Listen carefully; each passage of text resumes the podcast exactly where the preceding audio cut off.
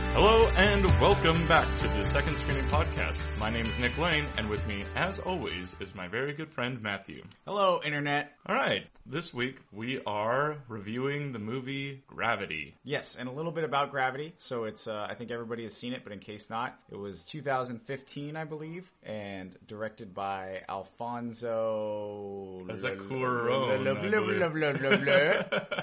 And uh, who uh, I always knew him from Harry Potter and the Prisoner of Azkaban. oh, I didn't realize that, yeah, was that. a movie. I, I mean, I know he's been around for a while, and I believe he did Birdman and maybe also Children of Men. But we're gonna look that up later, and I'll probably be wrong. Man, that would be amazing that if he, if he did uh, Children of Men because I really like Children of Men. And spoiler alert, I did not like Gravity. Yeah, I know, and that's I actually am very curious to see how today's discussion goes for that reason. Yeah. So the tone of this episode is going to be a little bit different from last time's, where last time we really very much enjoyed The Fountain. This time, I don't think that that's the case with this movie. Well, so that's what I think is going to be so interesting about this because, you know, as you know, I actually followed the rules this time and I watched it once with you and then once about four hours ago. Mm-hmm. Yeah. When I was completely tired and hungover. Yeah, spoiler alert, we had a party last night. Yeah, yes, we did. And we're partying right now, as we tend to do. But I actually turned around on it this morning. I actually enjoy the movie now. And I, I we'll talk Interesting. about it. Yeah, we'll talk look about it. Yeah, we- let's get that into uh, in our second screening section. So a little bit about the movie. Obviously, it stars Sandra Bullock and George Clooney, and then a smattering of other people, but who really cares? There's the Russian guy, and then it's Ed Harris's beautiful, beautiful voice. And Yeah. honestly, that's pretty much it. Ed, yeah, exactly. And uh, Ed Harris, he did have a really great voice in this movie. Yeah, Alfonso.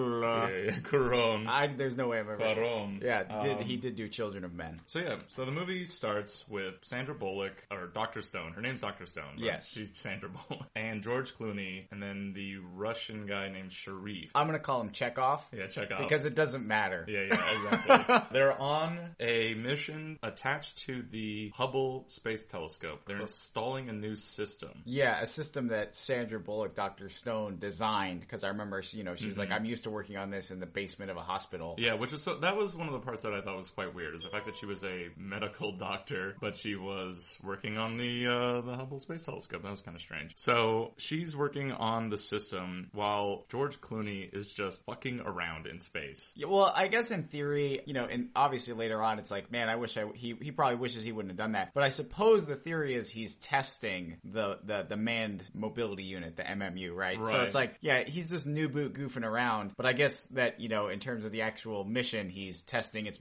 maneuverability and and stuff like that. Yeah. But it still looks funny to watch. Yeah, it was- it was quite jarring in my opinion. Like both the times I watched, I was just like, "What is this asshole doing?" I think I, you know, it's it's interesting because to me there was such a contrast, and maybe this was by design or, or who knows, but you know, it's like she is like intensely focused, and he's just kind of messing around. Yeah, I, I do agree that was a bit jarring. Yeah, so Sharif at that point, the the other member of their Check off. Chekhov, yeah, the other member of their unit got done with his section. So he was done and he starts dancing around. And so they're focusing on getting Sandra Bullock's part, and Dr. Stone, whatever, Yeah. part attached to the Hubble Space Telescope. Yes. When a Russian satellite is destroyed by the Russians, so that, you know, they needed to dispose of their satellite. However, something goes wrong. Well, I don't think anything went wrong. I think I think it was pretty analogous to the 2007 Chinese ASAT test, which was the anti-satellite test. You know, I I I don't know why they didn't just say China did it. It was funny to me, but my actual guess on this, and I don't have anything to back this up, it's like China is kind of a huge movie industry now, and it, it's one of those things where they they could have just made it China because that actually happened in real life, but they were like, oh, but then our our foreign box office numbers wouldn't be as high. Yeah. But but yeah, yeah, the Russians basically blow up their own satellite, and, and it, it starts a debris cloud, which it's it's Kessler syndrome, right? It's Mm-hmm. basically a cascading, compounding. This debris creates more debris, creates more debris, which is kind of what's happening right now. Right, and so that's where I was saying that it kind of went wrong because they, I don't think they anticipated it to have the Kessler effect. They just anticipated it to like blow up and then what shouldn't have affected anybody else, but it turned out that it kind of went awry. And I don't think that the Russians would have wanted to, you know, destroy the Hubble Space Telescope Oh, or the ISS or anything like I that. see, I see what you're saying. Yeah. Okay, fair enough, fair enough. So, which spoiler alert, all those things happen. So, yeah, the debris cloud is going around and it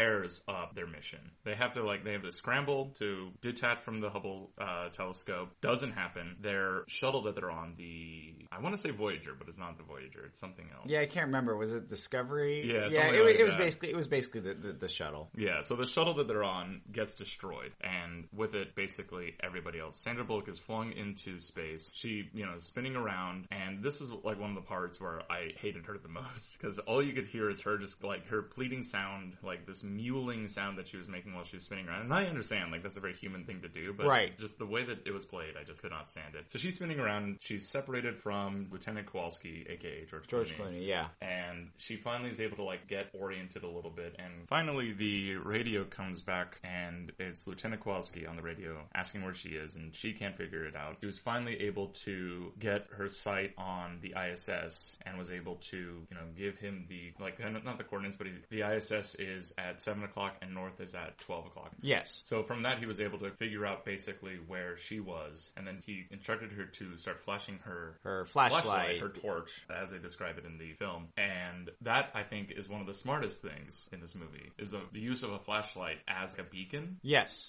Because that's the best thing you could do in space is have a constant visual signal. Like no, if nothing else is working, the flashing light I think is the best way to figure out where something is. Yeah, absolutely. I mean, well, and you see that, you know, pretty much anywhere survival, you know, you see that at sea. And I mean, it's just a good idea. And, you know, unlike other things, pretty much the only thing that she had on her was, you know, whatever she was working with. So, yes. Yeah, so they become reunited and they tether themselves to each other and they start making their way back to the shuttle. Lieutenant Kowal- Kowalski. Kowalski. Kowalski is towing her. Yeah. Yeah. And she's running out of oxygen. Yes, that, that's a good point. Is the fact that she has, I think, at that point, like twenty percent of oxygen left. Yeah, something like that. Yeah, so a very minuscule amount. At some point, he instructs her to sip, not gulp, which she immediately ignores. Yeah, well, and that's, you know, one of the things that I thought was pretty interesting about this movie is, you know, the astronauts are basically the cream of the crop in terms of human performance, right? And it's like, you know, these people are highly trained, highly disciplined s- because you can't really mess around up there. And it's, you know, one of those things where it's like she had six months of astronaut training and then, you know, She immediately ignores all of it as soon as like the shit hits the fan. yeah, well, and when when she's installing her module, to me, like what I felt they were saying was like she's the only person ever. It's like okay, maybe she made it, and she's like the only person that knows how it works or like how to design it. But like I'm pretty sure somebody else could install it. But to me, it kind of implied that like nobody else could install it, and that's why they had to send her. But yeah, she doesn't Right. sip because it takes a lot of discipline and training. Right, and that's the other thing that we'll get into this in more of a review. But if you are the only person who can install something, then that thing is not useful. Yeah, fair enough. So they're making their way back to the shuttle, and during the, this entire time, Kowalski is radio, uh, trying to radio to Houston. He's trying to radio to Earth, and Sandra Bullock, Dr. Stone, is asking him about it the entire time, and he explains to her that in case the radio does come on, there needs to be some chatter. They, there shouldn't be any silence at that point. And so she clearly doesn't understand that, because apparently she's not an astronaut.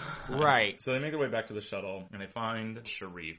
No one's in the military apparently except for Kowalski, who's a lieutenant in space. which Yeah, is- no, yeah, no lieutenant would ever be a commander of anything. That was also interesting. So Specialist Sharif, they find him and he has got a hole in his head. Like there is nothing left of his brain essentially. In the face. Yeah, and that's actually how that would work in space. I, you know, if there was debris flying around that fast, I believe they said that the, the debris was flying at fifty thousand miles an hour, which seems accurate. Thought it was like seventeen thousand, but I don't I can't remember. remember. I, I wrote fifty thousand down, but I can't. Yeah, remember. that's what. Yeah, I mean that's something where you know we can always look that up later. But Um, Yeah, yeah, yeah, so- if you got hit by a piece of debris, you're done. Yeah, exactly. And they make their way into the shuttle, and everyone in the shuttle is dead. There, there was the pilots were in there. Was it the shuttle or the ISS? The shuttle. They haven't gone to the ISS yet. Okay. So they were at the shuttle, and ever, and the hull had been blown open, and the people inside who were not on the spacewalk Yes. were freeze dried. Yeah, yeah, I remember that. Yeah, yeah. so they were dead. Then Kowalski comes up with a plan to try and get to the ISS because there should be escape pods on the ISS, the Soyuz escape pods. right. and they start making their way there and you know it cuts away like there's a jump cut and time has passed and they're just kind of like slowly drifting towards the ISS and he's just basically talking the entire time as he does Kowalski is the kind of guy who tells stories and chats a lot he's a chatterbox He's a, he's a braggart. yeah yeah he's yeah. a braggart Yeah, yeah. All But of you his can- all of his stories are his party stories and his yeah, kind how of yeah, cool he was fighter pilot kind of antics and things Right, like yeah, that. yeah, exactly. So he's talking the entire time. They're kind of making their way, and nothing of real note happens there. You, you kind of learn a little bit of Well, I think something really important happens there. Now, whether it should be or not, but that's when she talks about her daughter, right? And how she had a daughter and her daughter, you know, like was playing tag and just died, you know, I guess later, I don't know, maybe I shouldn't say this right now, but you know, the, the the, the movie to me was kind of analogous to that story, Right. Mm-hmm. which is like her letting go and or finding hope, and we'll, we'll get to that later. Yeah, but, but I- that's the big part about that. Okay, and you're right. I was like, nothing of note happened. That's how little I regard her character is that when she establishes her backstory, I'm just like, nothing of note happened. yeah, go. It's kind of a. I think it's kind of a weak character, but maybe that's supposed to be the point at this Yeah. stage in the movie. Is you know we, we watch her grow, but yeah, at that You're point right. she more annoys me than anything else. Yeah, so she establishes that, like you said, her daughter died, and then at that point, all she ever does is she goes to work And she then drives. because she got the call that her daughter died while she was driving. Yeah, She's stuck in a moment. She's stuck in time, essentially. yeah, and then uh, and then uh, George Clooney he says, "What do you do?" And she says, "I drive." And then she gets in her Mustang and goes and robs a bank. And then Ryan Gosling appears because we're now watching Drive.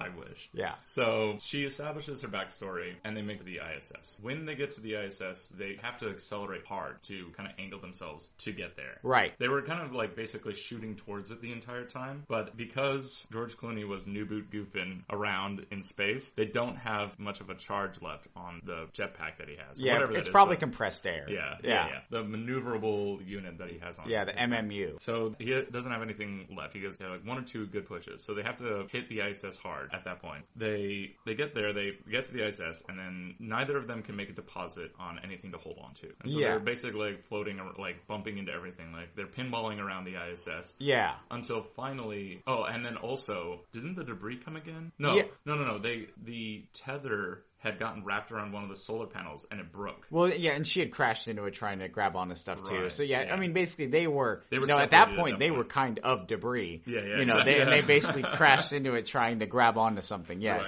right. They were essentially debris. Yeah, you're right. And so the tether broke uh, really easily. That was kind of surprising. The tether broke, and so Kowalski had grabbed onto something at this point, but she wasn't. And she was about to, like, float away into space when I can't remember exactly how it happened, but she got a rope. her foot got caught in like some I think it was might have been the parachute cords because Yeah. George Clooney had said that the one Soyuz was gone so they had ejected and the other one he said it was damaged and the parachute was deployed so it was Right. useless It's useless, so yeah. it might have been the parachute It was the, a the, the parachute. risers Yeah. And so Kowalski goes, like, jumps to catch her, I think. Or, you How, know, however, however it happens, Yeah, I can't- basically, yeah. yeah. she's wrapped up. Her She's foot, wrapped her up. foot's in the in the rigging, and then basically uh, she grabs on to the tether. I think the broken one, Yeah. and and so she's holding on to him. Yeah, and I actually want to go back. I don't think that George Clooney's character actually did grab onto anything. I don't think so either. Yeah, I, I think I screwed up there in my memory. So yeah, she gets wrapped up in the parachute cord where, and he's floating around, and they're trying to like catch each other, and so she finally like grabs him by the tether. Yeah, she grabs the tether. Yeah, she grabs the tether, and he's like being pulled away from. Yeah, that was I. You know, that was the thing that like when I watched it this morning. You know, when I saw that, I was kind of like, "Argh." yeah, that It- sucks. And it's only because I mean I'm sure that this movie got a lot technically right, and I know it got some things technically wrong. We'll talk about it later in the second screening, but that one annoyed me because I don't think that's right because there was no more acceleration Mm-hmm. Yeah, there's no once more he had momentum. stopped. And the reason why it bugged me so much is because that was a huge plot point. Mm-hmm. Like if it would have been just something else, so she catches him. yes, And yeah, he had at that point stopped all momentum. yes, But for some reason, they were still like being pulled away from the ISS, Yes. which shouldn't have happened. He then makes a heroic decision to let himself be killed because he's being pulled away from her. right, It- yeah. like in the plot of the film, he's being pulled away from her, even though in reality that Yeah, and it's- isn't it- actually what would have Yeah, it, happened. it's a cliffhanger thing where he lets go Yeah. because you know if he doesn't, she's going to be pulled off, and then they're both going to going to die. Right, and so he, you know, lets himself float away. And during that time, he's still fucking talking. the Yeah, he's entire still time. talking. she somehow manages to find her way back into the ISS at that point, or not back into, but into the ISS. She struggles her way into the ISS, and then you know, basically mourns the passing of Kowalski as his like his radio chatter. Yeah, yeah. As the Dies. signal as the signal strength goes down, and then she she does the kind of the same thing. So I guess she was paying attention earlier because she says, you know, Houston blind, Yeah. Mm-hmm. and then she says, uh, you know, I'm the only survivor, and and yeah, so she's kind of in there, and then Right. and then a fire breaks out. Yeah, eventually. But here's the one part I want to go back to is that when she first gets into the ISS after Kowalski's uh, chatter dies away, essentially the death character, she goes into the fetal position. Oh, that's right. And I, I want to make a note of this because she looked exactly like a fetus does. Mm-hmm. And not, not just like the fetal position, they, even one of the oxygen cords in the airlock happened to Oh, align lo- oh. right where her umbilical cord would be. Oh man, I missed that. Yeah, Good so- catch. Yeah, so okay. she looks like a fetus in a womb. yeah. And I'm sure that they did that on purpose. Yeah, I guess that would be the rebirth, right? Mhm. Yeah, okay. Wow, cool. Yeah, that, so that was actually a really good, that was a good part. Oh. Yeah. Yeah, so she's trying to find her way into the escape pod, the Soyuz one, the one that's broken. Now, the reason why she's doing that is that they realize that there's no escape for them on the ISS. Right. So before he had died, Lieutenant Kowalski was saying that they could get into the Soyuz escape pod and then drive that over to the Chinese station. Right. And the Chinese station has an escape pod. Yes. So she's trying to make a way into that Soyuz one that's broken. right. And while on her way to the escape pod, a fire breaks out, or had already been broken out, I guess. Yeah, I don't remember the exact details, Right, but but yeah, a- a it, it- fire it forces happened. it forces her hand. Yeah, yeah, Yeah. So she makes her way to the escape pod under great duress and closes the door right when the fire was going to like overtake her. Right. And I was watching that even the second time. I was just kind of like, I feel like she should have like died at that point. like that fire should have killed her, I think, because it was like on her hair, and I don't know, in an oxygen-rich environment like the ISS is, because it's pressurized cabin. Well, wait, was yeah, you're right. Okay. Yeah, I feel Yeah. like she would have just been engulfed in flames immediately. Yeah, but- probably. oh well. Yeah. Uh, so she ha- makes a harrowing escape into the Soyuz escape pod, and then in her six months of astronaut training, she remembers, you know, how to turn it on. Well, she did the simulator, and they talk Mm-hmm. about that, and he says, you know, yeah, you flew the simulator, and she's like, I crashed it every time, and so she, you know, she's going through the pre-flight, but Mm-hmm. you know, she, you know, they at least established that she, in theory, is trained on it, which Right. I don't know if that would actually happen. Yeah, I'm not sure either. So But- anyway, she's somewhat trained on it. She's got the books with her, and she knows which one to use. Like, oh, if I want to like unlock from the ISS, it's the red book. So she's like, oh, red book. Yeah, and that and that's that's how aviation in space is for that reason. Yeah, exactly. And so she decouples from the space station, she, but the parachute is still wrapped around the ISS. Right. This is one of the catching parts for me. The the reason why Kowalski decided to, you know, untether himself from Sandra Bullock was that the ropes wouldn't they're they're going to break. Right. However, when she takes off from the ISS, the same ropes that she was attached to are still wrapped around the ISS, and they slingshot a rocket around. The escape pod is essentially a rocket at this point, and she's trying to get to the Chinese station like we established, but she can't pull away from the ISS because the ropes have bound her to it, and she keeps like s- being slingshot through space. Right. Wrapping around the ISS with the same ropes that would have broken under the strength of Kowalski's giant penis, I guess. No, I mean, what it could have been was her foot's going to come out of the ropes, right? You know. Yeah, no, I know. But so she's struggling to become decoupled from the ISS, which is this that's basically the plot of this movie is Sandra Bullock struggles in space. Yeah, That's- basically. Well, it, you know, it, you know, there's basically three points, Yeah. and each point is just. So I guess it's I don't know. It's kind of Greek, right? It's Right. like it's like each point is just getting to the next point until you finish. Right. But the thing that I kept noticing is that she could not do anything right the first time. Her character, like every time she went to go grab something, she kept fumbling. She like she could never make a deposit on like even Kowalski, Right. Even the tether, she had to like scramble for the uh, the tether when she was you know launched out into space. She was scrambling around. It's Sandra Bullock struggles in space. The movie. Yeah, yeah, and that yeah, you're absolutely right. That's basically what it is. yeah. So she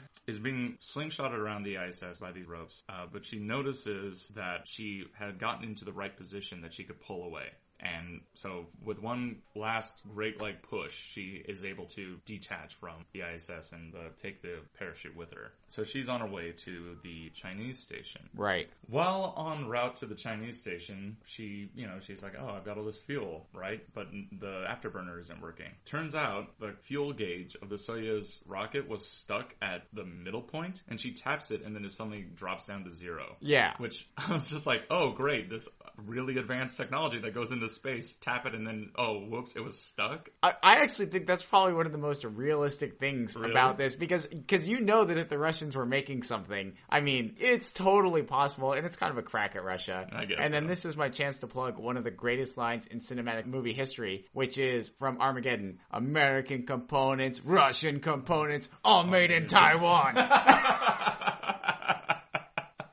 Oh man, we peaked there. Yeah, so I just noticed that I'm just like, I cannot believe that the suspenseful nature of this scene, or the suspense of this scene, was hinged on the fact that the fucking gauge doesn't work properly. I was like, I felt like that was like the stupidest plot point. See, but that's like how real life works, though, and that's why it's so interesting because like that's probably one of the more reasonable things in this movie is that that would Yes, totally I happen. guess. Okay, so she at least is en route to the Chinese station, but she Right. has no fuel. Yes, and so she can't get there fast enough, right? Yeah. Because it's it's and that's that's the problem. Because Right. just like George Clooney, it's like if you're on a trajectory, Mhm. then you're okay, but she can't get there fast enough Right, because the debris cloud is coming back around. in 90 minutes. It, Because it that's had been 90 minutes. well, the movie's 90 minutes long because I think after they get hit initially, George Clooney says we have 90 minutes till that debris cloud comes back around. Right. And so, However, there ha- time has passed. Yes, There was- correct. There was, a series of jump cuts that kind of like established that time has passed. The actual the debris cloud comes around twice. oh, you're right. Yeah, yeah, yeah, you're right. Yeah, it does Yeah. come around twice. Yeah, so at this point, while they were on the ISS, I believe the debris cloud Yeah, hit y- once, and that actually might have what what started the fire. Yeah. Oh, that actually makes sense. So yeah, she's not going to get to the Chinese station swiftly enough to get into one of the escape pods and then get back to Earth before the debris cloud comes around again. Right. So she's just kind of floating in space, And it's- and she's and during during this time she's been doing proper radio discipline where she's been trying to message Houston or whoever can hear her. She actually picks up the same cadence and proper discipline that George Clooney's character was using, saying again the Houston, Houston blind. yeah, Houston in the blind, In the blind. Yeah. Dr. Stone in the blind, anyone, Mayday, Mayday. And while she's saying Mayday, she picks up a signal Yes. from someone who is not an English speaker. Right. I don't know what nationality that person was, but he was a jovial man. Yes. Yeah. I'm- and I'm and they a were they were s- they were singing or something. Well, he was just talking on. He, it seems like he was a amateur ham radio yeah. yeah. person because he's picking. She picked him up on the AM, AM frequency. I, Yeah. I, I, out of all the things I remember, for some reason, yeah, she's like, I picked you up on the AM. Yeah, exactly. So I think that he is a amateur ham radio guy who just like was just chatting into the you know the darkness of space essentially. Well, and that makes sense because I know the ham guys do absolutely crazy stuff, like Yeah. bounce a, uh, the ham radio signal like off the moon Mhm. and like communicate to the other side. So I actually kind of like that because Yeah. you know, and That and- was one part that was actually very real to me. It's like that there could be just somebody hawking into the void and just happened to be picked up in space. like they have a podcast. Yeah, like there's a podcast. so he's chatting with her, and they establish that his name is like Agenlog or something. I can't. I, I- I forgot to haven't- I write down haven't. what his name was. So, but she picks up his name, and he thinks her name is Mayday because she keeps oh, saying Mayday. Okay, I I Yeah. did not pick up on that I picked either. up on that. So he's just chatting with whoever, and he's got a baby, and that kind of hits Doctor Stone right way or the wrong way. But she's like very sentimental, like it starts getting misty eyed at like this person who she's talking to. So she thought originally that he was someone in space with her, but she is alone in space at Right. this point. There's n- literally nobody else in space. with yeah, her because everybody else is either dead or eva- or you know Yes, basically yeah. evacuated. Yeah. exactly. And so she at first was very hopeful. Turns out he's, he's on Earth and he's just uh, some guy. And so she like is listening to his life. He has a baby because the baby's crying. He has a dog because the dog starts barking. yeah, I remember I remember that. And this is one of the worst scenes that I can think of. I hated this scene. Okay, Because she was just chatting with someone who, I mean, I admit that I don't speak any language other than English. right. But it was, I can't understand this other person. And then Sandra Bullock is just mumbling to herself, essentially, because the other person is not responding to her. He's Right. just, that guy is just talking, and she seems to think that he is responding to her, but that's not at all the case. He's just chatting away, and she is just mumbling in space. And I, that whole scene, I was just like, shut the fuck up. At one point, they start barking. Yeah. Each- they start Well, yeah, well, howling. no, because she she goes like, I mean, and- She's like, I want to hear the dogs again. I want to hear the dogs Well, again. so I didn't Yeah. mind. So you know, I didn't. I didn't mind that as much because uh, you know, it's like if you're talking to somebody on a ham radio and you don't speak the same language, you know, the guy's like just hearing something, and then she goes woof woof, and then he and then he goes woof Mm-hmm. Woof, woof. woof, 'cause it's very- yeah, yeah. It's like it's at, like that is probably the only time they actually communicate. Yeah, and I agree. I understand why they have that scene in there. I understand that that's how that would work. I just hated it. Okay. It was so awful. You're allowed to not like stuff. Yeah, that's exactly. understandable. It- oh, Lord Almighty. I know it was supposed to be her, like, humanizing Yeah, and and yeah, scene, but I couldn't stand it. I fucking hated every second of that. no, fa- yeah. I think even in my notebook, which I have here, I wrote in all caps, not in cursive, God, shut the fuck up. I fucking hated that so much. Yes, it's what is up with this barking scene? God, shut the fuck up. That's what I wrote. so eventually that signal fades away and she's trying to make her way again to the Chinese station, but she kind of loses hope at this point. And I Yes. think she decides to kill herself. By yeah, she turns, oxygen. she turns down the oxygen. Yeah, oxygen deprivation. So she starts. She turns down the oxygen, so she'll essentially just fall asleep Right. and die. yeah. At which point she hallucinates because everyone does during oxygen deprivation. They will hallucinate, and she has a dream of Lieutenant Kowalski, George Clooney's character, as if he had returned. He's like, "Oh yeah, I had like a little bit extra juice in the canister." Or, you know, or, or it came around the second time, Yeah, it right? came Because around the he's second he's time. going around too. Yeah, exactly. Yeah. and that's the part I was like, why didn't he? He's got 90 minutes, and he seemed to have a full tank of oxygen. Right. He could have survived 90 minutes. Well, yeah, I mean, you imagine that, you know, it's like obviously we don't know the final resolution to his character, but it's Yeah. like you imagine that he, I mean, he didn't seem like the type of guy to give up. Right, So it's yeah. like, you know, it, it could have been. It could have, yeah, Yeah. he could have made it. Also, I want to note that at- when Sandra Bullock got into the ISS, she took off her American spacesuit and then replaced it with a Russian spacesuit. Now, Yes. that's important here because Lieutenant Kowalski, when he comes back, is wearing an American spacesuit and is very white, and she's wearing a Russian one, which is just kind of like this weird dingy It's like- color. it's It's, like like, slightly di- yellow. Yeah. And I don't know if that's supposed to be a knock against the Russians. I, or- I, I think that might have been, or uh, is that accurate? I don't know. I I- don't, yeah, I'm not sure. Uh-huh. I don't know what a cosmonaut their suit looks like. It might actually be very accurate. You would imagine it would be well. I, I think anything in space long enough is going to be white, Yeah. right? I mean, like the U.S. flag is now just a white flag Like on the moon, yeah. which is good. And we uh, give up. yeah, yeah, it's basically a preemptive surrender for when aliens come and Will Smith has to save us. But uh, but y- you'd think they'd be orange, right? Because Mhm. I think that you know orange is that human beings can see orange the most. Yeah. But yellow yellow is a pretty prominent color too. Right, but Yeah. it's just like this dingy yellow. It looks like someone had washed the suit with like a yellow bed sheet, and like the color had run into the suit. That's the kind of like it doesn't look like they intentionally made it yellow. It looks like it was accidentally yellow. Well, I think that's you know, it's like just like the Soviet stuff is like it's all super old and like it's generally reliable, but it's like Mm-hmm. you know the Soyuz capsule. It's like I mean, it's probably the most reliable space vehicle we have, but the thing is like 50 years old. Yeah, it's true. And so you know, all the Russian stuff is always kind of bent and things like that. So that was probably somewhat realistic. All right, all right. Yeah. So anyway, he's there now. Yes. And he reminds her that there is extra fuel in the landing engine. Well, so the the first thing he does is is he Pulls out finds the the vodka, vodka. Yeah, yeah. in the in the squeeze bottle, which Right. like is how I will be consuming my vodka from now until the end of time because that's just magical. Right. Yeah. So he's like, "Oh, he was like, did you find the did you find the vodka on the ISS? Well, luckily it's right here." And he just happens to, like pull it out because he'd mentioned earlier. that he knew he knew where they hid the vodka. Yeah, exactly. So I actually like that part. Yeah, yeah. so- But she says that she's out of fuel, and he says, "What about the retro rockets?" Right. And and she's like, "Those are for landing." And then I remember he's like, "Landing and taking off are the same thing." Yeah. And that's also one of those things where it's like, "Oh, I have to save this fuel for landing." It's like uh, You- it's like it's like Firefly, Yeah. where it's like if you don't open that door, she could die. And Jane goes, "If I open that door, we all die." It's like it's like, but I can't land. It's, landing's not going to matter if you Yeah. don't even get there. Yeah, exactly. It's like you're not gonna land in that Soyuz rocket anyway. The parachute's already been deployed. Right. So fuck it. Use that. Yeah. Use that engine. Yeah. So Yeah. He reminds her of that, and he basically convinces her not to kill herself. Yes. And then it turns out it was all a dream. Yeah. And I had already established that was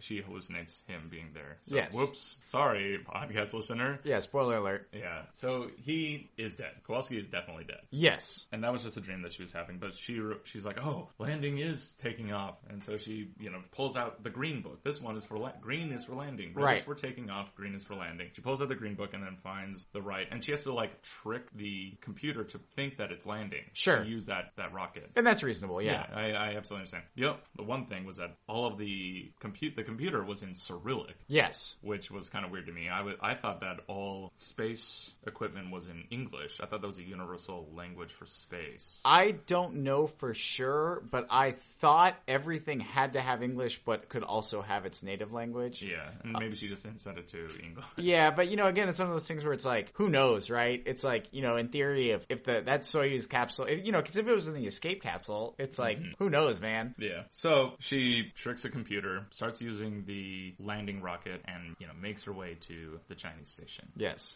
And we once again have another scene of Sandra Bullock struggling in space. Yeah. eh, Where she has to get out, or she leaves the capsule, takes the fire extinguisher with her. And I thought that was kind of neat because the fire extinguisher is essentially the same maneuvering unit that George Clooney had. It's Yes. the same technology. However, one of them is controlled by a human and the other one is controlled by a computer. Right. One of those is effective, and that's not the human. Yeah, fair enough. So she basically makes her way like 90% 50% of the way to the Chinese rocket, jumps out of the capsule, and then tries to use the fire extinguisher to get the rest of the way to the Chinese station. Yes. Now, she does get to the Chinese station with some, what I would describe as impossible measures of calculation on her part, where she was able to like blow the fire extinguisher in exactly the right way to like stop her momentum in one direction and go the other direction. It's like, I don't think that a human being is capable of that level of like calculation. Yeah, she's like Anakin Skywalker. Like she has, she's the only human that can like fly a pod racer because her reflexes are so fast. Yeah, exactly. Yeah, yeah. I, th- I think you're right. Like that's yeah. that. It's like I know it's a movie, it's Yeah. movie stuff. That was just slightly unbelievable to me. It's one of those times that pulled me away from the movie. Yeah, and that well, yeah, and that's you know, especially it's like you know, if you're watching the Avengers, you know, you you know that none of this is real, and so kind of anything can happen. But if you do your best to make your movie relieve, uh, believable, then when you do things like this, it takes you out. Yeah. So she makes her way to the Chinese station after, like we said, those impossible, maneuverable. Yeah, they're basically the, they're basically orbital dynamic calculations Yeah. that she did Yeah, in yeah. her mind. Which you know, human, you know, it's like when you play pool, human beings are actually pretty good at that. Mm-hmm. But you know, the precision needed and the timing. But eh, Yeah. movie, Pool's a two-dimensional game, not a three-dimensional game. good point. So she struggles in space again and makes her way into the Chinese station. I remember the first time we watched this that I noticed the ping pong paddle, and I Uh-huh. thought there was a ping pong table in space. Ah. I realized later I was like, oh no, they just probably have. You Well, know. they, they, you know, they could also hit it back and forth. Yeah, exactly. That's You know, what I realized. I was yeah. like, I was like, I was kind of being an idiot Yeah, the you know. first time we watched it. So she's on the Chinese station, and the reason why she was going to go there is that they have their own escape pods, which are actually just repurposed Soyuz escape pods. The same one that she used to get to the Chinese station, she's now going to use to get back to Earth Right. and she makes her way to the escape pod. I don't believe that anything like really dramatic happens at this point, other than the debris cloud comes around again, and so she's got to get off the station as fast as possible. Yeah, I think so. I, did, I didn't think there was anything else though. There wasn't like a, there wasn't another fire or anything like that. yeah, I don't remember anything like that. Yeah. So she takes off from the Chinese station, struggles with the controls because they're all in.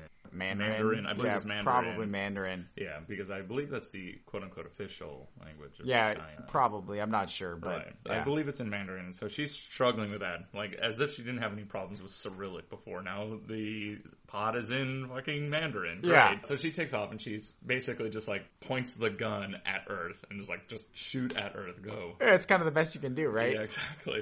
So, but because it's a repurposed Soyuz pod, she knows enough of the controls to basically land. And while she is en route to Earth, she kind of has this: I- I'm either gonna burn up or I'm going to uh, Have a great story Have to a great tell. story. Yeah. Either way, it's been a great ride, or something. Right. Like, that. like this really, like, oh, this is a turning point for her character. She's oh, she, you know, she went up to space and found herself and came back an actual human, whereas before she was not quite really a human because she was like all she was was stuck in that moment. Well, Um, there's there's like two rebirths, right? Right. You know, she has her character, and there's the rebirth as you pointed out in Mm-hmm. you know the ISS, and then this would be the second rebirth, which is you know, and it almost quite literally is a trial by fire. Um, Right. And she, her character originally was just like, like a robot, had the same routine. And I believe that she probably wanted to kill herself. That's the way it was kind of portrayed to me. Like, it wasn't that she wanted to kill herself. It's just that if she died, it wouldn't have been a great inconvenience to her. Yeah, yeah, kind of indifferent or agnostic towards living. Right. And right. so that's why this scene is supposed to be quite powerful. It's like Right. she wants to live. She actually very much wants to live at this point. So she is able to maneuver the pod. She, you know, it splits off into the three pieces like it's supposed to. I remember there was one part where she was saying that she needs to like, I was like, I need to decouple from the, the space, space station now. Like, oh, how do I do it? And she's like really struggling with the controls. Luckily, the debris cloud came around and did it for her, and it destroyed the fuck out of the space station enough that it's like there's not a space station that she needs to decouple from anymore. But she acted like she was like, "Oh, thank God, I was successfully able to decouple from the space station." The space station blew apart. Yeah, but if, but if she didn't do it, the pre-flight checklist would have been complete. She couldn't take off. Yeah. So she so you know even if she's just decoupling like a bolt, she's still got to do it. She can't take off. Yeah, exactly. So yeah, so she yeah, manages everything and lands in the ocean. Well, in, uh, in on, ocean. on her way back, like there's something wrong with the heat shields, and Mm-hmm. Oh, that's yes. Mm-hmm. and that's where like I might burn up. And then she also hears Ed Harris. Yeah. Basically, and it was funny because like he's like identify yourself. Yeah. It's like I'm coming from space. Yeah. There's like not a whole lot of options. And- Right. And, then he says we're, we're sending a rescue team, and she lands in a in a lake, Is it not a lake? an ocean. It's Oh, a lake. okay. I thought it was an ocean. No, because there's reeds when she's coming out. Uh, Yeah, it's a lake.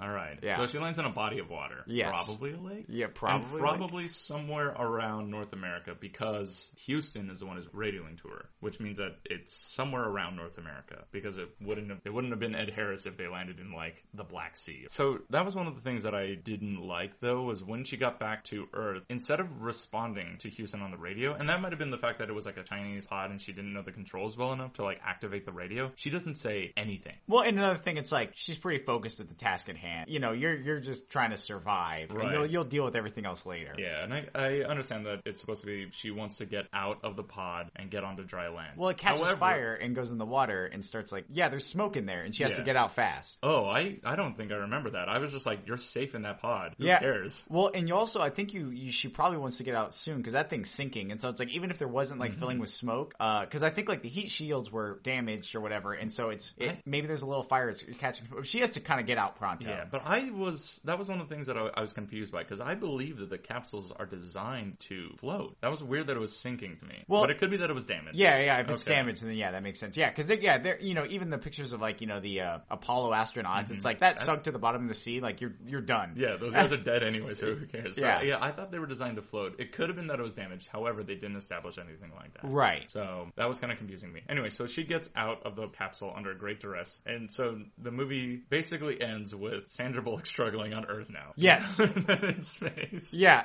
Even when she gets out of the capsule, gets to land, and she can't even stand up. Now I understand why. Right. And- But it's it's basically Sandra Bullock struggles the movie. Right. She could, yeah, she basically can't stand up. But it ends on this great scene, like it's beautifully rendered because this whole entire movie is CGI, and it just looks awesome. Yeah, It's- and that's the, the she looks up, and I think it's the Chinese space station Yeah, is it's- burning up. right, right, Yes. yeah, yeah, and it looks like uh, meteorites. Yes. Yeah. Or I guess maybe shooting stars. Yeah. Yeah. Are they the same Meteor. thing? those are the same thing. Uh, so movie ends. Boom. That's that's it. Yep. Roll credits. Roll credits, and some song plays, and I don't even remember what it is. All right, so first impression. I- I- I'll go into my first impression. Okay. Like, so we watched it together. Yes. And I think that that kind of did a disservice to the movie because when we watched it together, we kind of distracted each other, and we were also with uh, my roommates JJ and Colin, and we were all like kind of drinking and just having fun. Like basically, we were MST3King the movie while we were watching it. Right. Yeah, like I remember thinking, like I don't remember anything about this movie after the first time I watched it, other than like the major plot points. Like I know they they went to the ISS and something happened, so I didn't like really remember anything. I I remember being outraged by George Clooney's character's death. I thought that was complete bullshit. Yeah, I, I did not like that, and I think that that is fair to dislike. Other than that, I think I don't really feel like my uh, my feelings changed much. Okay. Uh, from viewing to viewing. So we, we watched it once, and I remember just like really not liking the movie. And not remembering anything about it. What What about you? What was your first impression? So yeah, my first impressions, and you you covered them a little bit. I really disliked it. You know, they got a lot of stuff technically right, and I think they got some things technically wrong. From you know the storytelling aspect, There really isn't a story, I feel. it, it's probably there is a story, but it's kind of the most basic story ever, right? Yeah. There, it's not very nuanced. And and I remember watching it the first time. One of the things that annoyed me is that it's basically the same thing three times, right? Mm-hmm. And I guess you could say any story is really that, but in this case, it's like you know one to two to three, and each one is kind of the same. Yeah. And and I didn't really like that. But so that that's kind of ends my my first impression. I do agree that that we the MST3King it probably didn't give it the first chance that we should have. Right, and so we both then decided to watch it on our own without anyone else around so that we could kind of give it, you know, the attention that it deserved. And I actually wrote a lot about the movie in my notebook the second time I watched it. So let's kind of get into our second screening. Okay. So That's the name of the That's podcast. the name of the podcast. That's kind of what the point is. but going into watching it a second time, I I put it off so much. I hated this movie the first time I watched it, and I watched it again, and I just fucking hated it again. Really? Yeah. Okay. Oh, I hate this movie. This movie is terrible. Now, there's things that I understand better about this movie. You know, like when we first watched it, going back, I didn't understand why Sandra Bullock's character was in space because she was a medical doctor. Ho- However, the second time I watched it, I, you know, I was paying attention this time and I, you know, she is the person who designed this scanning technology, this ambiguous scanning technology that is supposed to be useful for the Hubble Space Program. Well, it- it's like it's like okay. Let's say that she worked on ultrasound, and we use ultrasound for human beings. And let's say somebody figures out, hey, we can, you know, ultra like stars put out ultrasound. Right. I know they Uh, don't, There's- you whatever. know. But yeah, Yeah. you know, it's like because I remember when she's installing it, she says it was like designed for hospitals, Right. but, But yes. it turns out it's also useful for space. Right. And I, I I understood that then. I was like, okay, that's how you get, that's how she went from being a medical doctor to being in space. However, not really. Because if she's the person who designed it, that doesn't mean that she's the person who installs it. Right, absolutely. Be- I have worked on defense contracts before. I, I've I've been an engineer in my past life, and everything, everything is documented. I worked on a lab that was supposed to do data analysis, but it was treated like it was an airplane.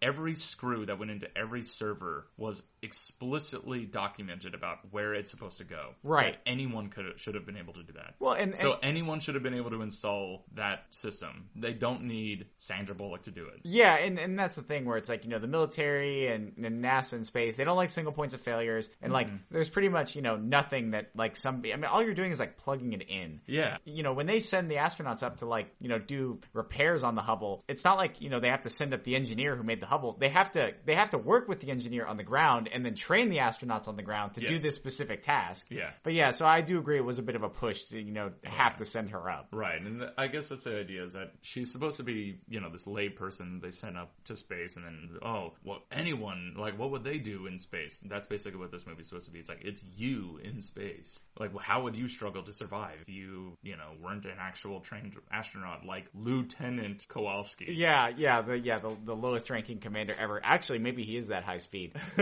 yeah, the only time you ever have to send somebody up for a specific task is when it's Bruce Willis and Ben Affleck to drill into a meteor. And Yeah, of I don't know course. why I keep going back to Armageddon because apparently space movie to me means Armageddon. Yeah, I you guess space so. movie, you Armageddon. You know what's the best space movie? Don't say Deep Impact. No, Okay. Space Cowboys. Oh, that was a good movie too. That was a Okay. good movie. Okay. I And thought- it's always like let's not let's not send up the trained astronauts. Let's send up these old fogies who Yeah. are like the original fighter pilots. I like it. I, I love that movie. too, Yeah. Don't get me wrong, but it's a bunch of bullshit. Anyway, so yeah, watching again, I was just like, I I hated everything. I hated everything about this movie.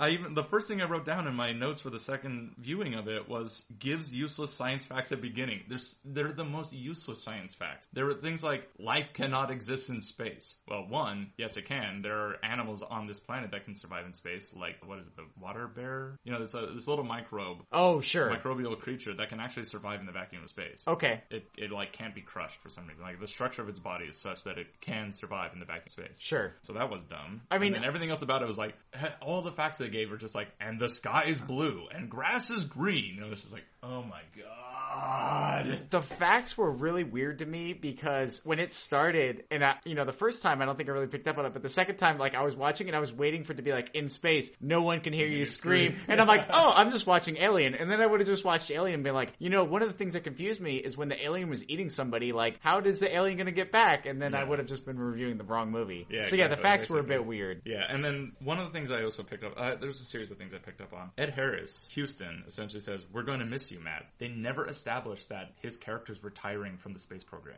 well they kind of uh, I mean They allude to it, I Hmm. guess, in that, that you're supposed to assume at that point that he's retiring. See, I don't mind that because it means they didn't spell it out, right? Because one of my big criticisms of movies is like, we're gonna miss you, Matt, because you're retiring because your character is done in space. Right, but I I actually had the opposite reaction where I'm like, we're gonna miss you, Matt. By the way, you're totally dying. Oh, Because that's foreshadowing. That's- Right. But it was like the most ham-fisted, obvious foreshadowing on the planet. As soon as I said, it, I was just like, ugh. okay, all right, I, I accept your point. We missed it the first time because we were talking so much. The first time Yeah. we saw it, but it, it was that was that was baby's first foreshadowing. Yeah, I felt fair enough. you know, I picked up on, like I said, Dr. Stone was actually, you know, a medical doctor and was up in space because she developed this thing. That was something I picked up on the second time. That was kind of cool. I wrote Jesus Stone grab Sharif because, uh, like I said, this Oh, is. that's right. Yeah. It's like, this is Sandra Bullock struggling in space. And so a specialist Sharif was like, you know, being flung away and she goes to grab him and she couldn't grab him because she can't do anything in this movie, apparently. Right. One thing that you pointed out that I didn't realize was that she struggles so much. Mm-hmm. And I think that I subconsciously picked that up and I think I probably liked it because I mean like when we were yelling each other about Star Wars, you know, what I need people to struggle because people struggle. Yeah, yeah, I agree. One thing that I, I noticed the second time also was that it focuses on the picture that Sharif had around his neck Oh. of his family. Oh. And I mean, which is also kind of one of those like. Wait, is this when you see what happened to him? No, it was. Uh, actually, yeah, I think that was. Oh, I was too busy looking at the hole in his face. Well, no, that's the thing. They they have the hole in his face, and then it pans away to this picture, and it stays there for about 15 seconds. I kind Oh. of counted it out. Okay. And I was just like, oh, oh my god, these emotions I'm having for this guy who, oh, he had a family. How bad? Oh no, he's dead in space. Like, Uh, got got it. Thank you. yeah, got it. Oh my god. Uh, The soundtrack. Oh, this is something I noticed. The soundtrack to this movie also was basically just like, and now you feel excited, yeah. and now you feel sad. Yeah. That was- oh, everything about it was such broad strokes. There was no nuance to this movie. I think that's why I didn't like it. There was nothing about this movie that wasn't just a slap in the face for like the way you're supposed to feel. Like Sandra Bullock is supposed to be you, and you know her daughter died, and suddenly she like doesn't have the will to live. And then the music is playing at that time. It's like super sad. Yeah, so w- when it comes to movies, when you use things like the soundtrack and you kind of ham fist stuff, I think those are usually called cheap movies, right? Mm-hmm. You know, because basically instead of telling you, instead of making you feel by presenting a story, it's telling you what to feel by using other cheap effects. Right, and I guess that's kind of why I didn't care for this movie is that it just really felt like a, a cheap movie. It was all the emotional exploitation of a movie made by a worse director. I uh, the guy who made Children of Men made this. Like that seems quite astounding to me. Children of Men is one of my favorite movies, and I felt like everything about it was like really well directed. The soundtrack was great. This movie was just so over the top and so presented to you on like a silver platter, like all the things that you're supposed to feel and think that it just felt like it wasn't the best. It didn't seem like this was deserving of the the same director. Okay, sure. I think what you described is, I think we talked about, uh, you know, for the idea for this outside of Star Wars, which was, you know, I, I expected better of you, right? Yeah, A- And, that, and that exactly. was kind of how I felt about the new Star Wars. Right. Yeah. So I, I understand where you're coming from. So yeah, there's just nothing about this movie that I liked. Like going, even going in the second time, I just I didn't want to do it. It felt like I was I had to struggle to start watching this movie, and then watching it, I got a version of the movie that had some special effects at the end, and I remember pausing it right when they got into the uh, Chinese space, or when she, not they, got into the Chinese space station, pausing it and thinking that I still had another hour left of the movie, and I was just like, I I'm done. I was like, I'm so over this movie. I don't want to watch another hour of this fucking movie. Then I turned it on, and it was like five minutes later, it was done. I was like, oh okay. It was the actual the extra effects or the you know special presentation at the end of another hour. Oh, okay. Yeah, yeah. I yeah, because you you just look down at you know your VLC or whatever, and you look at that, and you're like, oh no. Yeah, yeah. I understand.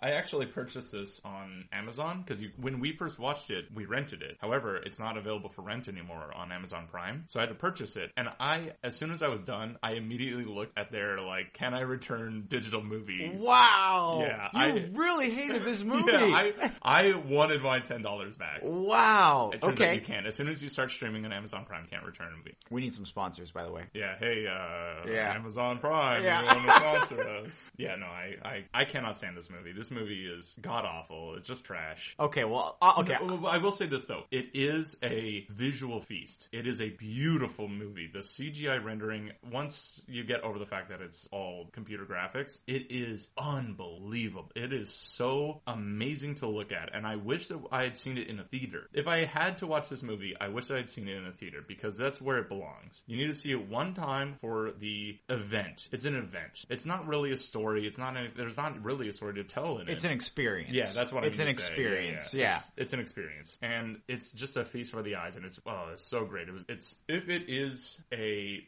a proof of you know mankind's ability to create art, it's the fact that it is so awesome to look at. I can't I can't praise it enough for its visual effects. Yeah, and I, and I think that I don't think anybody would ever disagree on that. I mean, you know, CGI. There's a lot of CGI in a lot of movies, and the thing is, is people say I hate CGI movies, and what they really hate bad CGI, Right. Because you know there is so much CGI everywhere, but when it's well done, you don't even notice it. Yeah. And and you know I know there was a thing about Sandra Bullock, you know, 13 wires and you know wire work and things like that. So that was absolutely uh, Yeah. fantastic. But you know, for my second screening, I actually ended up really liking it. And it, dude, tr- I am trust me, I am just as shocked as you because the first time I hated it, and then when I watched it again for the second time, I realized like we kind of discussed it the first time where I said some of the technical stuff. I really felt like I was losing the forest for the trees. And the second time I went into it imagining like this is it's it's not in space, it's on the sea because I don't really know anything about the sea, and so it was basically my way of of ignoring the minutia and and really appreciating the story. And I will give you that I th- I do still think the story is simple. It's basically three of the same thing, you know, getting the locations, which I'm not a fan of. But one thing that I I really liked was basically I liked that she was a real character. I liked that she struggled. I do agree with you that some of the stuff was ham fisted, but I don't know. I kind of when I viewed it as a survival story, I don't know. I really enjoyed it, and it's like you know just thinking about the isolation and being alone, and then having to to get through these problems. I don't know. I guess this, the second screening, it just wasn't that. It wasn't. I wasn't as upset about it as I was the first time. I'm glad you brought up the music because I actually really enjoyed the music, and it it was mixed a bit too loud it, because it was basically like yeah, feel feel hopeful now, feel sad now, Right. but I really enjoyed it. And it also kind of felt, you know, like there's a company, and I know there's multiple companies in, in Hollywood, but like one's called like X Ray Dog. Yeah. And like you can, you know, like they, like all of their albums is full of basically classical, not disruptive type music that's designed to elicit a certain emotion. And it, like I felt like he, you know, I don't know anything about this score here, but I felt like they just did that. And he's like, well, need a hopeful song here. Yeah. Like, like need a sad song here. But I don't know. It's just when I watched it the second time, I, I enjoyed it. Just watching her kind of struggle and grow. And yeah, it was ham fisted and it wasn't nuanced. I really enjoyed that it was 90 minutes because I know you and I've talked about the 90 minute movie and how it, that's a positive. And I loved the abrupt ending because I, I, you know, one of my biggest things is when things get dragged on, Lord of the Rings, Peter Jackson looking at you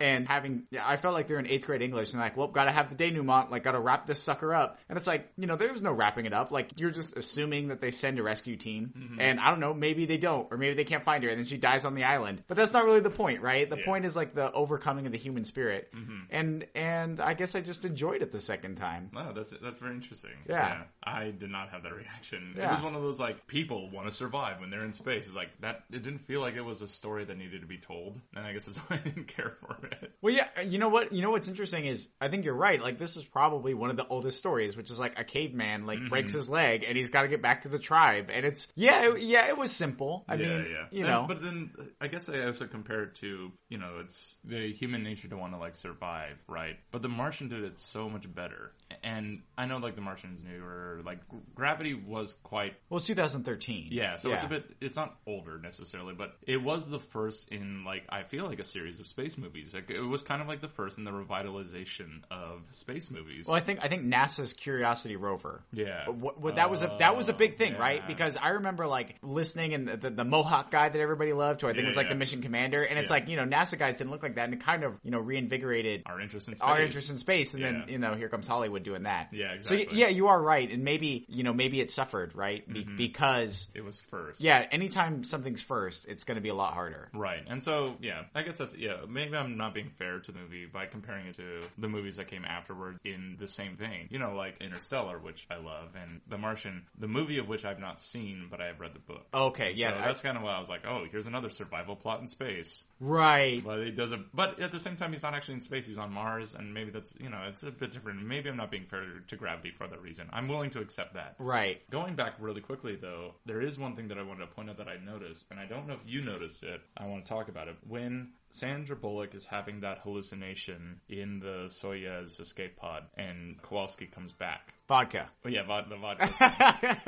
he was an angel. That's who he's supposed to be representing. The representative because he Oh. was his. He was so stark in contrast to the coloring of her. She was so dingy, and he was so blaringly white. Not not his face. He's, Right, right, George right. Clooney. He's a white guy. He's a good-looking his guy. suit though was like pristine. He was, in my opinion, he was supposed to be like his character had died, and he was sent by a higher power to direct her to finish the mission, which is the mission to get home. And like like give her the little push that she needed. Like she- Yeah. yeah. And so he actually that was he came back as an angel. So I, I I did not pick up on that. I didn't make that connection, which is interesting because I know that when we talk about movies, normally I'm always the one that does things like that. The the white suit, it also could have been a visual clue, right? Which is basically like this is a hallucination, and you know that I love it when movies do that because all mystery stories, the best mystery stories are when all the clues are there and you don't notice. Right. Because anybody can write a mystery that's basically unsolvable, Mm-hmm. and it's like oh like what a twist. But the best ones are ones where where that visual cue is there. Yeah. But you are right that yeah, I mean, I, I could easily see that being analogous to a- to an angel. And I remember, you know, one of the things is I don't know why I remember this, but she's kind of talking, and, and George Clooney says, do, you know, do you want to go home or do you want to stay here? Right. And it's kind of that thing where it's still giving her a choice, right? Yeah. He was essentially Saint Peter, right? He was basically like, Do you want to live or do you want to, you know, come into the kingdom of God in a way? Yeah, I guess so. I, I thought St. Peter was just like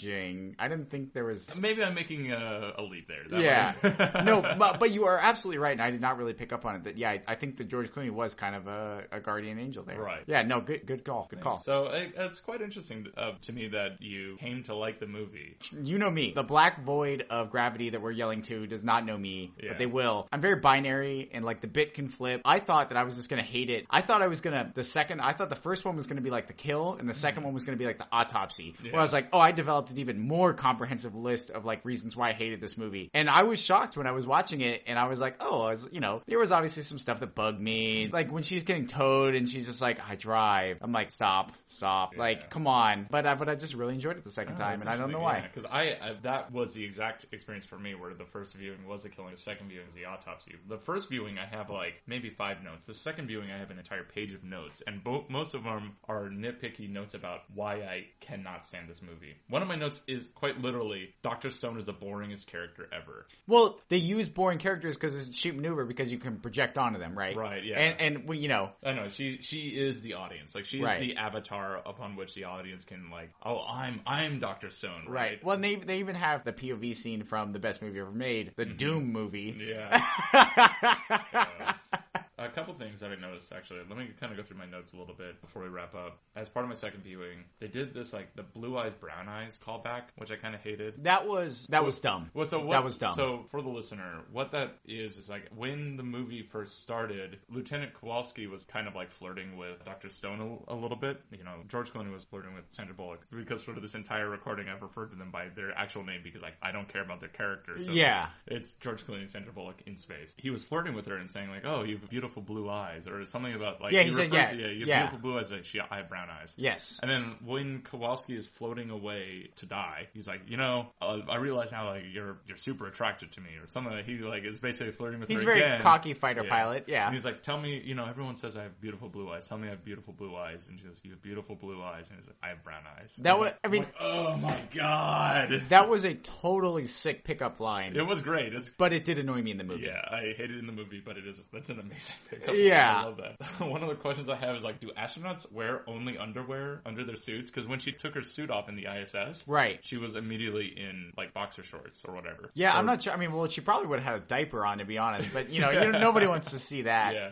I was just kind of like, oh, she took her suit off and then she was like in underwear. I'm like, is that is that right? Like, Yeah. Wouldn't she be wearing like thermal underwear instead of would- like booty shorts? I would imagine, but I'm not an astronaut, but Yeah. I'm willing to try. So the ISS scene for Sandra Bullock's character was definitely a rebirth point. One, you know, I, we talked about the fetus imagery. You know, Yes. In the womb, she's in the womb, that Yeah. sort of thing. But she also kind of does something interesting. She, at that point, as soon as she enters the ISS, she stops referring to George Clooney's character as Kowalski and starts calling him by his given name, which is Matt. Interesting. She was okay. like, Matt, Matt, are you there? Oh, Matt?" that's right. Yeah, good call. Good call. instead of Kowalski, which I thought was quite interesting, which is kind of her part of her rebirth. And then it was after that point that she started using Kowalski's radio discipline. Yes. Where she starts doing the, you know, Houston in the blind, blah, blah, blah. And, and there's an element of you know when Kowalski is it Ko- Kowalski Kowalski. Kowalski when Kowalski leaves you know the character leaves part of her rebirth is she picks Mm-hmm. up his character and and he's kind of absorbed into her Right. Yeah, Yes. I agree. And then one, one final note: uh, when she was trying to detach the parachute from the Soyuz rocket, Uh-huh. she stabs the screen. Now that's a phrase which means that she stares directly at the fourth wall at the Oh, audience. okay. And that was another one of those things that I kind of hated because it's basically like how dramatic. You should feel excited right now. I'm staring right at you. Right. It was Right. And that's why you don't stab the screen. Okay. But this is even weirder to me because it wasn't even that Sandra Bullock screwed up and stabs the screen as a actor. She's a CGI character. They digitally made her stab the screen. And Okay. It was so jarring to me. I'm just like, why did you do this? Why? It was so like it was the cheapest move in what I felt like was the cheapest story, but so such a beautiful visual. movie. it is yeah i i accept your points and and it, it's interesting because yeah that's kind of how i felt the first time and i don't know what changed Yeah, interesting. Yeah. All right. Well, uh, that's our review of Gravity. I can't stand it. I never want to even think about it ever again. Matthew seems to enjoy it. yeah, It's gonna be his Friday night movie. For Yeah, now on. but there's there's there's better space movies to watch, but Yeah. uh, like Armageddon. But I guess I'm glad that you enjoyed it the second time. I'm glad I didn't subject you to the pain that I went through. yeah, that's right. Yeah, well, Yeah. I I was watching it on like two hours of sleep, so Yeah, I don't know. that's Maybe fair. that's the key. Yeah, that could be part of it. All right. So, yeah, that was uh, Gravity. And for our next episode, we're going to do something a little bit different. We're going to see a new movie. Which means I have to pay money. You have to pay money, and so do I. Yeah. We're going to watch Zootopia. Which is going to be great because I hate these movies. Like, Really? I, I s- yes, we're gonna get into it way Oh, more, but it's great. like the only big-eyed orphan animal adventure movie that I enjoy is The Incredibles, and there's no big-eyed orphan animals in there. Uh, The the CG movies, I just I can't stand them, and so Okay. it'll be interesting. All right, uh, all right. I'm, I'm looking forward to it. I, I am a fan of animation of all kind, and so I'm looking forward to seeing it. I think it's going to be really fun. That this is my initial. I've, n- I don't know anything about it other than like a 30 second teaser that I saw once. Right. We're gonna watch Zootopia. We're gonna, we're gonna give you a review next episode. In the next episode, the guy who hates gravity because it's too baity and cheap will describe how much he likes the ultimate pinnacle of baity and cheap of big-eyed orphan animal adventure. I kind of hate you for making that analogy, but yeah, I guess he's right. We're gonna keep that on the B-roll and then bring it up next time. Yeah. All right. So yeah, that'll be an interesting discussion. So join us next time for Zootopia. Zootopia.